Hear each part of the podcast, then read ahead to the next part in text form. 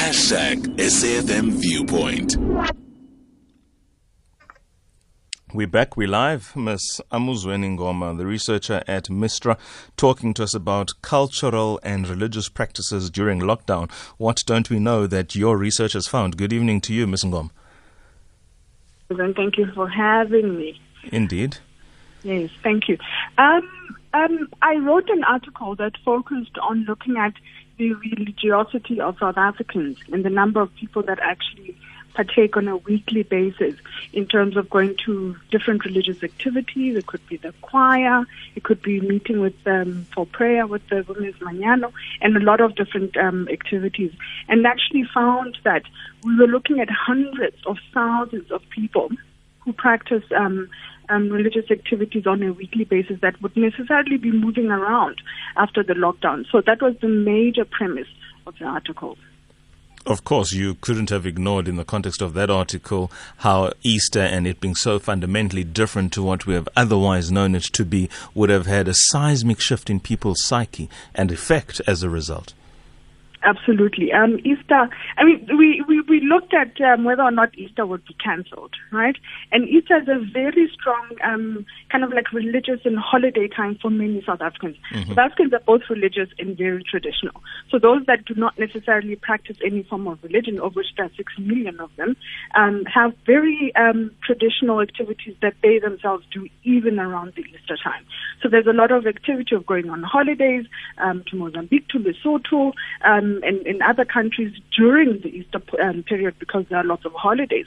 There's also um, a lot of activities that are structured around conventions like the Methodist Church, um, the Roman Catholic Church have a lot of their conventions where mm. thousands of, of people actually attend.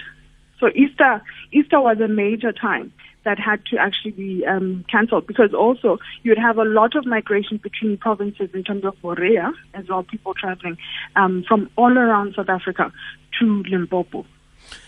And for many at a cultural level, when things like this happen on the scale at which they are happening, a national lockdown because of COVID 19, some might truly find and gravitate towards the intercession to their respective gods through ancestors, and they might want to perform particularly ancestral rites and rituals because of the times in which we are, so that they can better engage themselves in this environment in these times. But even that is not possible because the lockdown has been as hard as it has been. Tell us now how much of an impact that is, the double whammy, so to speak, of the lockdown in the traditional sense, and the lockdown even being unable to engage the lockdown in a manner that will allow you to best observe what otherwise President Ramaphosa would want us to do.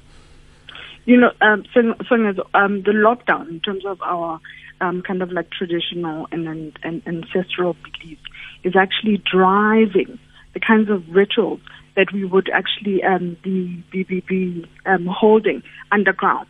So it may look like right? That we're not necessarily um, slaughtering the cow, um, having umlindelo, um, and, and, and, and, and the overnight kind of like um, ritual people are actually moving out under the cover of darkness at a certain time to actually go and pay homage to people that maybe have died during this time, to actually go um, cut cabbage, as is a ritual when we help our neighbors who have lost a person. Um, so, what is necessarily happening is that it may be that it is not something that we're supposed to do. But in fact, people are going underground and still practicing um, their kind of like um, traditional and ancestral kind of rituals and beliefs. Do we know how the Islamic stroke Muslim faiths have responded to Ramadan and Eid? Because we know that it is around about now. In fact, it was a couple of weeks ago. And, and that is just fundamental to their existence. And they couldn't have at all engaged it this year as they would have this time last year. You, you know, um, what that does, um, Sonia, is that it, it does um, create a sense of like discomfort for any person listening um, to another person speaking about the fact that they cannot observe a very crucial um, part of their um, kind of like ritual and identity and belief system at a particular time. So you would have seen obviously um, the court case that they that they obviously did not did not necessarily win. Um, but what it does for us as as people as people participating and listening and, and, and, and talking about it is that it creates a sense of um, dis-ease um, about not being able to actually act out an essential part of your identity.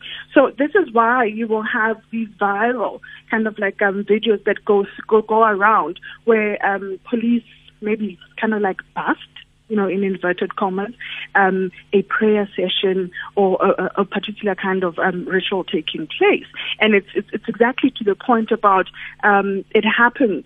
It, hap- it will happen behind um, closed doors, but it will necessarily have to, con- to, to, to, continue. Um, people find it particularly difficult to, to, to leave certain aspects of their being, of their social being, of their belief system, and um, faith faith necessarily is a big, big, big part of um, South Africa's belief system. I mean, of course, the running as well in Cape Town, and you know, joggers also have a very strong um, kind of like. Let's not go too running. far. My producer is feeling the pinch as well because she started running, and yeah, she's had a couple of things to say in that regard. But final comment, and I'm just going to give you 30 seconds, please, because we really are out of time if we were speaking about commodities, we would say now there's a black market for these activities happening in the cover of darkness.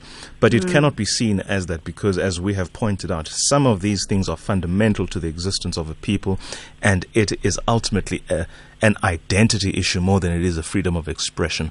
Will we be able to recover from this and socialize in a different way altogether post COVID, or are we simply going to go to what we know best, and that was what we were doing before COVID? Um, it's going to take a, a, heck of a long time. I think that's the quickest in that uh, people are struggling to re-socialize themselves. Right? We're wearing masks and we're definitely wearing gloves. That's as far as we imagine um, re-socializing ourselves necessarily has to be. But it also means that you have to cut back on the nature of your social interaction right? And um, mm. when when when when the virus hits closer and closer to home, that's when the kick um, is going to come for re-socialization and actually pulling back from um, different social activities. Oh well. It remains to be seen, I suppose. Thank you so much, ma'am, for your time. Researcher Thank at the Mapungubwe Institute for Strategic Reflection. That's Mistra, Miss Amuzweni Ngoma. Ma'am, thanks for your time. We appreciate it. It's 21 hours. It's time for news